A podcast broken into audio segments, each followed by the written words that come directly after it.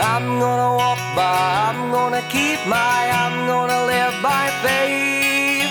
Keep the faith, keep the faith, keep the faith, keep the faith.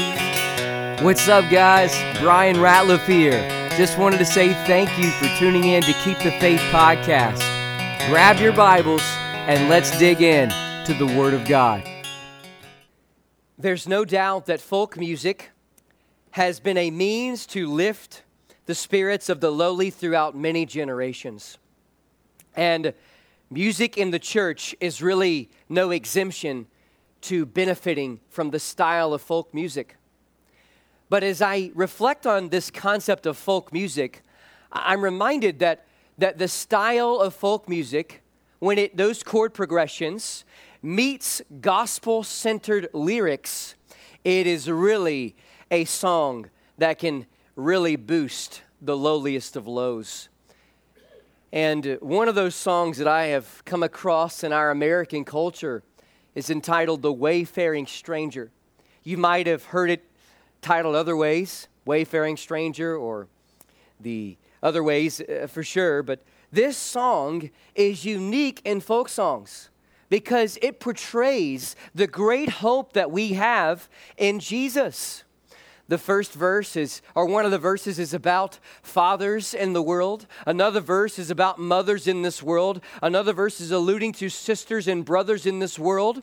And then the final verse is alluding to the, our Heavenly Father and what the Savior has done so that we can gather amongst our family and friends who know Jesus in eternity. Now, like many of these old hymns, we don't know the exact origins of this particular song. I could not verify who exactly wrote the lyrics. I could not find verification of who wrote the chord progression of the music, but what I do know for sure is that it was first published in 1858 in some type of hymnal or songbook. And prior to that time period, or around the time of the American Civil War, is when this song was publicized in the American culture.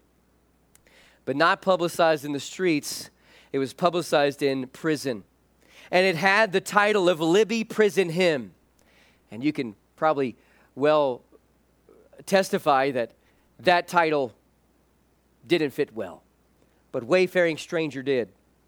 But as we think about this folk song, my favorite verse of it is verse 4. And it says, I'll soon be free from every trial. This form will rest beneath the sod. I'll drop the cross of self denial and enter into my home with God. I'm going there to see my Savior, who shed for me his precious blood. I'm going just over Jordan. I'm going just over home. As I reflect on this song, Wayfaring Stranger, I'm reminded that Isaiah, as he's writing this great hymn of the faith of a Jewish perspective of the Messiah, he was, in a sense, like this wayfaring stranger walking through the wilderness of the world, losing their loved ones with the promise of being reunited them in heaven. I'm reminded that, that Isaiah was preaching amongst the time period where all those around him viewed him as just a traveling stranger preacher and they did not want to hear his message. And I'm reminded that great evangelist Isaiah is also a, a, greater picture of another wayfaring stranger who had come in the time about 2,000 years ago and would be preaching messages that nobody seemed to want to hear, who would die on the cross for those who would believe in him, and those in the world rejected him and did not wish to believe in him. I'm reminded that the greatest wayfaring stranger that's ever lived in this world is by the name of Jesus Christ. The title of my message today is simply Isaiah's Song of Christmas, Part 5. As we think about this section of Scripture, yes, it is the Mount Everest of Mount Everest in prophecy. But if you go back to chapter 52 and look at verses 13 through 15, this is Isaiah's introduction. And he's introducing this idea of the Messiah. He's introducing the concept of how this Messiah is going to be exalted in verse number 13. He's introducing this idea in verse number 14 how this Messiah is going to be humiliated. And then in verse 15, he's introducing this idea that this Messiah who's exalted, who's humiliated, he will be proclaimed. And then in verses 1 through 9, we see the body of Isaiah's message. And in verse 1, he's describing how this is the affirmed mess- Messiah that's been delivered amongst all the prophets. How, again, in, in, verse 2, it describes the incarnation of this Messiah. How this Messiah, in verse 3, would come, be incarnated in flesh, but be rejected among men. In verse 4, he speaks about how this Messiah would be the substitutionary atonement and sacrifice for those sins on the cross. In verse 5, he speaks about how the Messiah would satisfy God's wrath. Verse 6, it displays this level of compassion that the Messiah laid out to all the world. All we like sheep have gone astray, and he's laid upon him the iniquity of us all. In verse 7, speaks about how the Messiah would go through oppression in his life in verse number eight, a clear description of how the Messiah would be crucified on the cross for the sins of the world. Verse nine, he would die and be buried. And that brings us to verse 10, 11, and 12 this morning. And as I've been reflecting in this particular part of Isaiah's song of Christmas, if you leave with anything today, here's the message in a nutshell Christ is exalted, for he defeated death, justifies guilty sinners, and intercedes for believers. You see, we've, we've, we've discovered a lot about the Messiah from Isaiah's perspective. In, in, verses in chapter 52 he's introducing all that he's going to share he begins to elaborate on that in verses 1 through 9 but isaiah is no longer speaking in verse 10 11 and 12 you see, so far we've seen Isaiah is speaking on behalf of the, the believing remnant that will one day come to the real, reality that this is the Messiah that Isaiah is talking about. That's why all the verbs are in the past tense and, he, and the pronouns are in the plural sense. And so he's looking at how future Israel will look back and affirm that this is Jesus, the anointed Messiah. But it is in this moment, my friends, when Isaiah steps out of the pulpit and God resides there to deliver a message to the world. And he gave that message to Isaiah to write down. It is in verse 10 that Isaiah reminds us that this Messiah is going to be exalted because he's, he's the only one who can defeat death through his resurrection. In verse 11, he's going to be exalted because he's the only one that can justify guilty sinners like you and me. And he's the only one in verse 12 that can be exalted because he is he's the one interceding on our behalf right now in heaven. My brothers and sisters, be encouraged today because Christ is exalted. He's on his throne. Yes, he's exalted.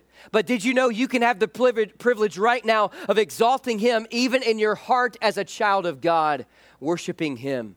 Today, I believe that Christmas time, I know Christmas is already, we're post Christmas now, but we're still in December and everywhere still playing Christmas music. And I want you to know that this Christmas season, we can be reminded that the incarnation of the Messiah coming is all simply for the fact that we, as believers, can exalt him for who he is the Son of God incarnate. Would you come with me as we seek to answer again the same question that we've been asking? What is Isaiah teaching us about God's anointed Messiah? Well, in verse 10, we're going to talk about his glorious resurrection. In verse 11, we're going to talk about this amazing justification that God has in store for those who believe in Him. And then we're going to talk about the, the, the, the, thing that Jesus is doing right now, and that is His ministry of intercession and glory for you and me. Would you come with me in this journey as we seek this closing section of Isaiah's Song of Christmas? Look at verse 10. It says, Yet it pleased the Lord to bruise him, He has put him to grief.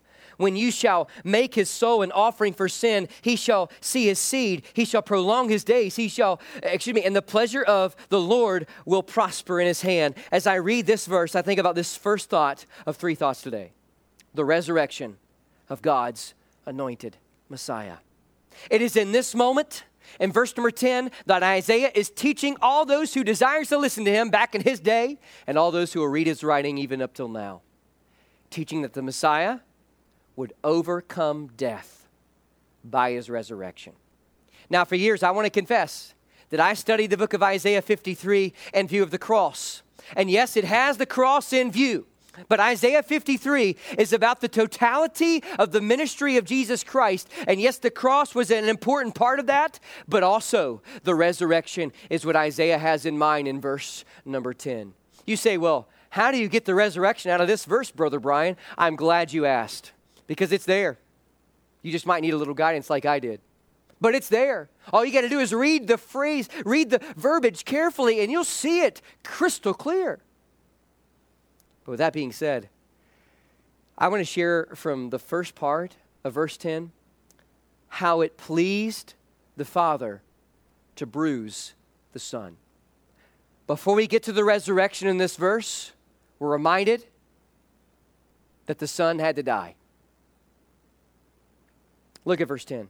It says, Yet it pleased. Would you say, pleased with me? Please. Say it again. Pleased. This gives the idea of the desire that God's sovereign plan was, is that Jesus would literally be the word bruised, it literally means to be crushed. And so God, not that he was happy about it, not type, that type of pleasure, but he experienced the pleasure that the Son was totally obedient in his 33 years incarnate to the will of God's plan, the Father's plan, that it pleased. The desire for God, his plan to redeem humanity, revolved around the only method, and that is for the Son of God to be crushed, to be bruised in this part of the verse, I, I, want you to be reminded that, that, in, that in this particular verse, in fact, only the Lord is only mentioned just a handful of times in our last stanza here in this song of Christmas that Isaiah is declaring. And in verse number 10, we see Lord mentioned twice, and this is the, the word for the personal God of Israel. And so the personal God of Israel, Jehovah or Yahweh, is reminding us that the Son of God is going to literally be bruised by the God of Israel for the sins of Israel. Remember, the context of Isaiah 53 is surrounding the nation of Israel, and it applies first of all to them, and then it applies to all those Gentile believers who would believe in the promises of Messiah afterwards. But imagine the bruising and crushing that Isaiah is referencing here. Look back at verse 5 in verse 5, we're reminded that yes, he was wounded for our transgressions. Yes, he was bruised for our iniquities. In the context of verse 5, it seems to me that that Isaiah has in mind as he's looking into the future. How exactly, I don't know, but he's looking into the future, seeing the, the, the cross, the crucifixion, the Messiah being whipped and beaten, and, and the, the stakes driven into his body. As he sees all this, he, he literally sees that the Roman soldiers and the Jews are surrounding him, bruising him, and bruising him, and beating him, and crushing him. But from verse 10's perspective,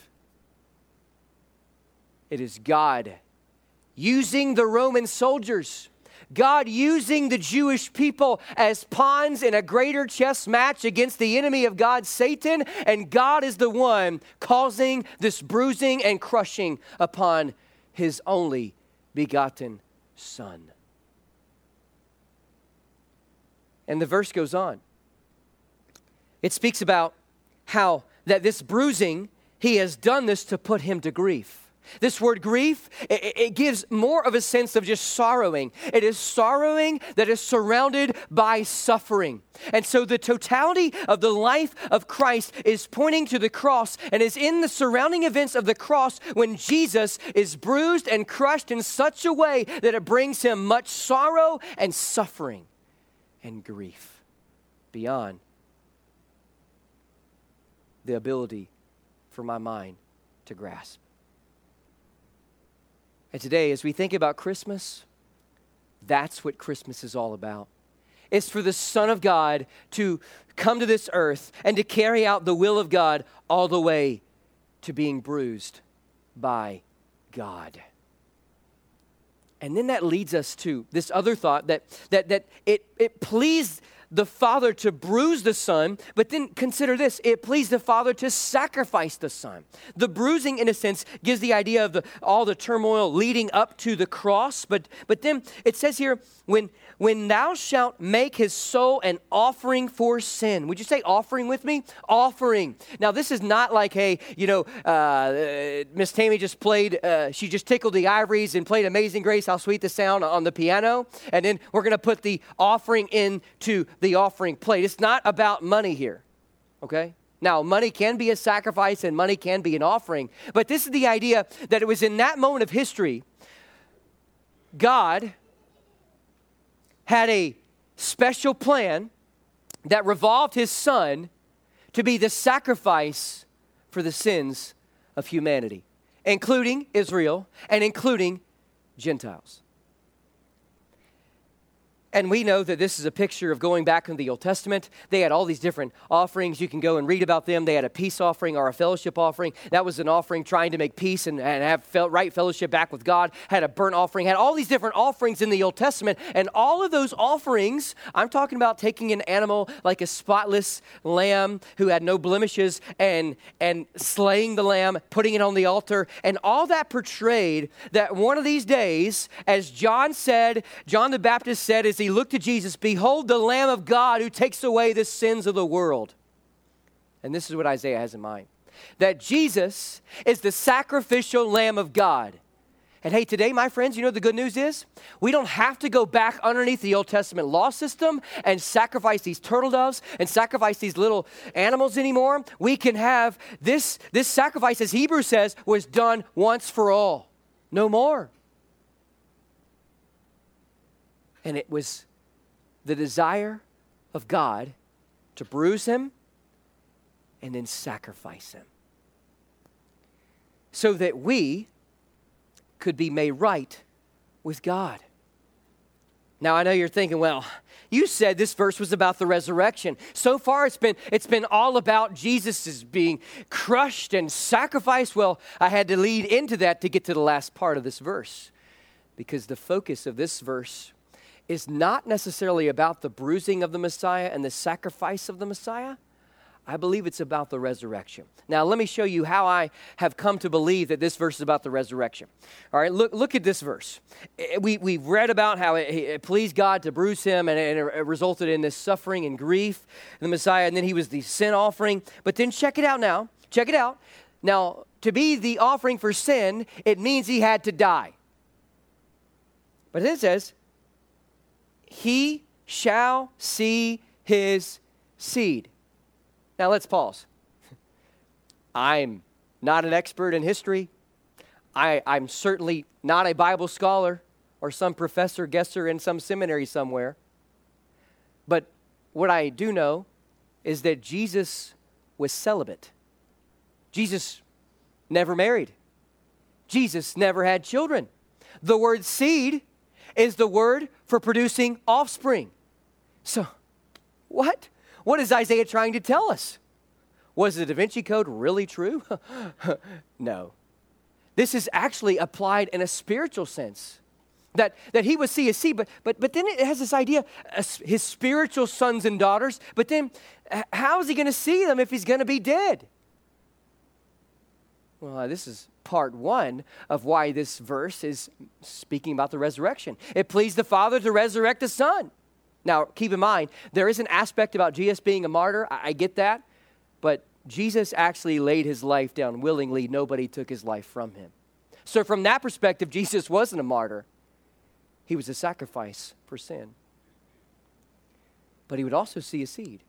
And then check it out now. He says, He shall see his seed so he's going to be able to physically somehow see the descendants that come about through his work of sacrificing uh, of the sacrifice for sin on the cross. But then it says, he shall prolong his days. Now, this is the phrase. In addition to how he's going to see his seed, how he's going to prolong his days, this is the phrase, this is the verbiage in the writing here of Isaiah that reminds us that this is a reference to Jesus rising from the dead. Isaiah believed it. 700 years before Jesus came.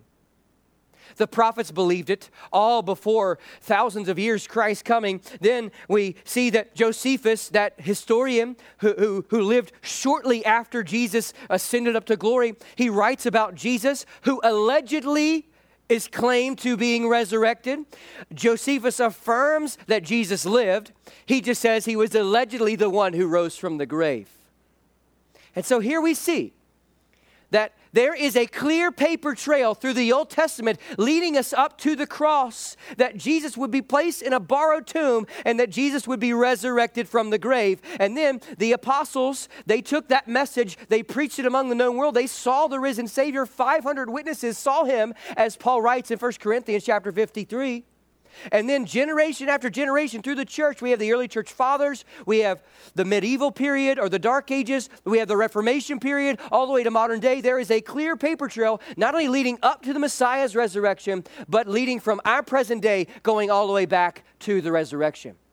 So, to deny the existence of Jesus Christ is to be an utter fool. And I say that with as much compassion as I possibly can. Even the secular New Testament scholar at the University of North Carolina named Bart Ehrman affirms that Jesus is a historical figure that lived 2,000 years ago. You can't get around that event unless you, as in Richard Dawkins' words, are hallucinating. But then, to deny the resurrection is to make one of the great mistakes of history. The known world that we experience revolves around not necessarily the Jewish nation, in a sense, part of it is, but more so on a Jewish carpenter who lived 2,000 years ago. His name's Jesus. Our time is revolving around him we have BC, we have AD. There's been more books written about this guy named Jesus than any other person ever in history. There's been more songs ever written about this guy named Jesus ever in human history. There's been more people trying to make money off of Jesus than any other figure in the world. You can go on a spiritual pilgrimage. You can see the Holy Land commercialized. You can see all these different spots in church history. All of it's commercialized. You can see so many things. People make statues of Jesus, they make everything about him. It's interesting. Everything in our world, in a sense, revolves around Jesus. And I say that to say this that it's most likely the reason why everything revolves around him is because Jesus was exactly who he said he was the Son of God incarnate who rose from the grave. Now, hey, you might be like a friend of mine that I went to high school with that said, Hey, the only way I would believe in the resurrection is if I could travel back into time and see it for myself. Well, you haven't, you have an unrealistic expectation. You can either accept the historical paper trail that we see throughout church history and history in general, and or you can accept the clear paper trail that God has given us in His Word. The Word is all that I need. Everything else is just icing on the cake. The resurrection of God's anointed Messiah is what Isaiah is highlighting in verse number 10. And it closes out, the pleasure of the Lord shall prosper in his hand. In other words, that through this sacrifice, through this resurrection, through this overcoming of death, Jesus is going to prosper. And he is. And we can be involved in that prospering in eternity through the resurrection. But now, remember, Christ is exalted in this section because he defeated death. But then in verse number 11, Christ is exalted because he justifies the guilty sinners like you and me. So, secondly, from verse 11, let's consider the second thought the justification of God's anointed Messiah. Not just the resurrection, but now the justification. Now, remember, the, the cross, the burial, the resurrection had to take place because of prophecy. He was di- died on the cross according to the scriptures, buried according to the scriptures, and rose again according to the scriptures. But in verse number 11, it reminds us that without the resurrection and the burial and the cross, Jesus wouldn't have the capability or the power to justify guilty sinners. Do you know what it means to be justified? It means to be declared righteous.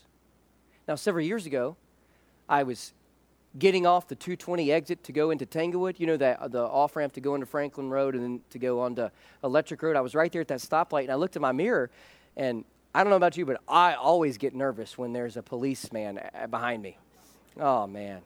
This was in the day several years ago. I think it was a like a dark, uh, unmarked police car, like a Crown Victoria or some sorts like that, traveling around the Roanoke area. You guys remember that one? Well, I sure do. I looked in my car mirror. I'm like, man, I'm just nervous. I'm on edge, man. I'm on edge. And as soon as that light hit green, I saw a blue light special. And I'm not even joking with you, man. I wasn't speeding. I had my signal light on. I didn't run the red light. I was not doing anything wrong. And I was this close. I was so close to saying, Sir, is there a problem? But I'm glad I didn't because there was a problem. My tags were expired.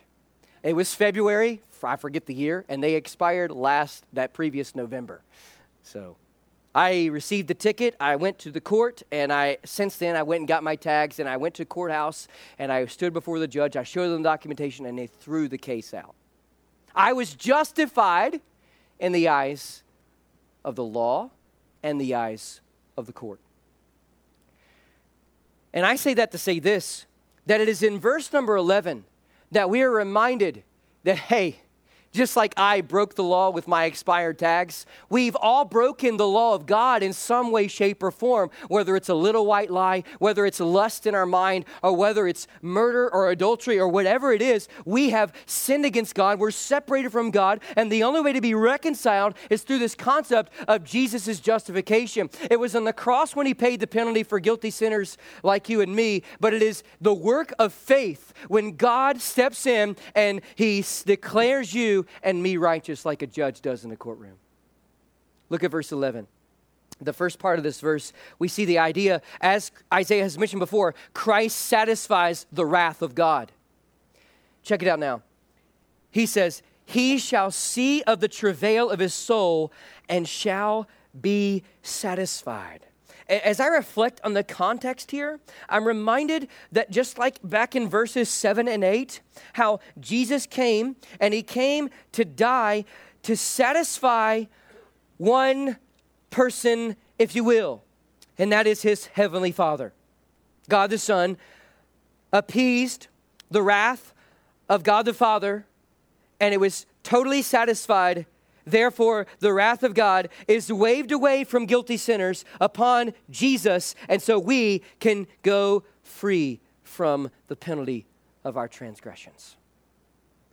When I was in court that day, I didn't have to pay for the court cost. I didn't have to pay for the ticket. I, I, I was away. I, I, I got off free of charge. And if you know Jesus, my friend, because God has satisfied excuse me, Jesus has satisfied the wrath of God, we can walk out free. And then check it out now. He uses this verbiage by his knowledge shall my righteous servant justify many. Say justify with me. Justify. Say it again, please. Justify. This word, as I shared with you moments ago, it means to declare somebody righteous who, by the way, is not righteous. We're not righteous. I'm not righteous.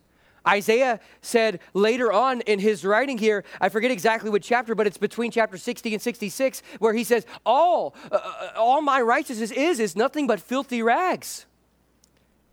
Dirty rags. But here in this verse, it says that God, through Jesus, is going to justify many. Now, I just want to pause and say that throughout Isaiah 53, you see two words being used by the prophet.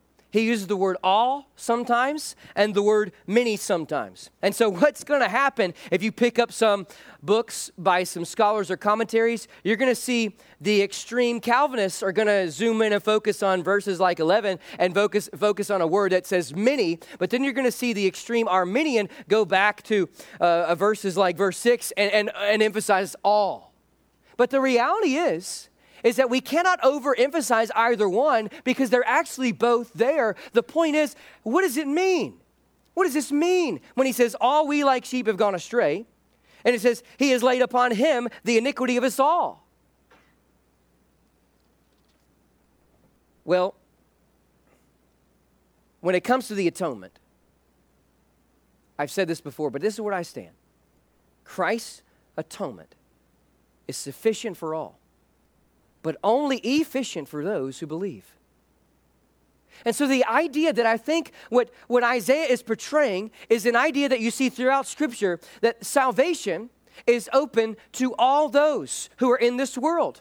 God is not willing that any should perish. Whosoever shall call upon the name of the Lord will be saved. I mean, that's what it says. God so loved the world that he gave his only begotten Son, that whoever believes in him would not perish but have everlasting life. And in this particular passage, it says all.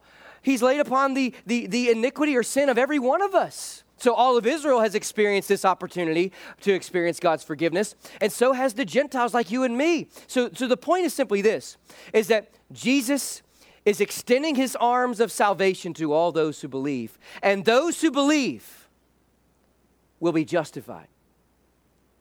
But those who do not believe will be condemned.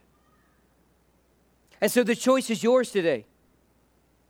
God, yes, is sovereign, but yes, man is responsible. And you will never be justified unless you bow your knee in faith, confessing Jesus Christ as Lord. But then check it out now. It says, it goes on to say, He shall bear their iniquities. Ah, I like this idea that Christ satisfies the wrath of God. Christ justifies sinners to God, and that's what he did through his work on the cross. I am made right now through the work of the cross of Christ. But then, as I read this phrase, for he shall bear their iniquities, I'm reminded that Christ not only justifies us, not only satisfies God's wrath, but Christ also purifies believers who are in God. I'm not pure in any way, shape, or form. I'm only made pure through what Jesus can do by covering my sin. And so, my friends, you can either bear your sin on your own and experience God's wrath in eternity, or you can take the option where Christ bore your sins and you can be justified and you can be purified because God is satisfied.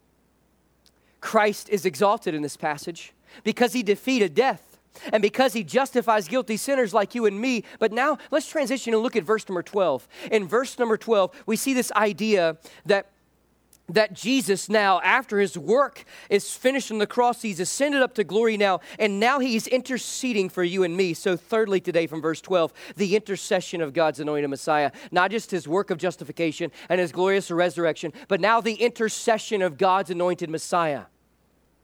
What a passage of Scripture. I'm telling you, if all we had in prophecy was Isaiah 52 and 53, it would be enough to see the full picture of the life and ministry of Christ. In verse 12, Isaiah is utilizing an illustration that the ancient world would have been very accustomed to. When a king or a pharaoh or a large army would go into a region and overtake it. They would find the treasure house, they would find the vault, if you will, and they would take the spoil or the treasure and take it for themselves, and then they would oftentimes disperse some of it to those around them. And so in verse number 12, Isaiah has all this in mind. We, we, I don't know how much we do this today or not, but this is what was done in the ancient world. And you would see you would see vault after vault being shifted and transferred all over the world. And you would see when, when Nebuchadnezzar came and overtook Judah and Israel that they took all the good items and the treasures and took it for themselves. And this is the idea that, that Isaiah is referring to here in the first part. He says that, that through the work of what Christ has done, he's now going to divide the portion with the great and shall divide the spoil with the strong. Now, now let's just pause here. The Bible is saying the believing remnant is going to be great and strong, but I want you to understand I'm not great, and neither are you, and you're not strong, and neither am I. We're not great and strong in God's eyes, but we're only great and strong by the work of Christ through us and in us. And, and, and here it says he's going to divide the spoil, the, the riches, and the benefits to all those who believe. So, my friend, you know the good news today is that our, our, our Savior in verse 12, this part, it's ref- referencing his exaltation again, just like in chapter 52 and verse number 13. Jesus is exalted. He is. He's worthy to receive the spoil from the enemies. And listen, he's willing to give, to disperse out this great riches of salvation to all those who believe. Christ is our exalted Savior from verse 12. He is exalted. So would you exalt him with your life now? But check it out now. The verse goes on, it speaks about how Christ is our glorified Redeemer because he has poured out his soul to death. Now, keep in mind, sometimes the word soul can mean like the, the spiritual aspect of the soul that we're thinking of, but then sometimes it can just mean your life. So the idea is that, that Jesus, he poured out his life on the cross all the way to death. He's glorified, our Redeemer. He was numbered with the transgressors. He was. He was numbered among the transgressors so that the transgressors could be redeemed to God. That's good news. That's the gospel. We see the gospel right here how Christ came to redeem those who were lost. I was wandering far away from God in the wilderness of sin, but Jesus, in His providential grace, looked into my life and reached in and pulled me and saved me by His amazing grace. And that's exactly what He did for you as well. We've been redeemed by the power of the Lamb of God. But then the text goes on to say that He bare, again, this idea, He bare the sin of many and made intercession for the transgressors. One who is an intercessor is kind of a mediator between one party and another party. God on one end, then you have man on the other end. We, as fallen humanity, have violated God's law.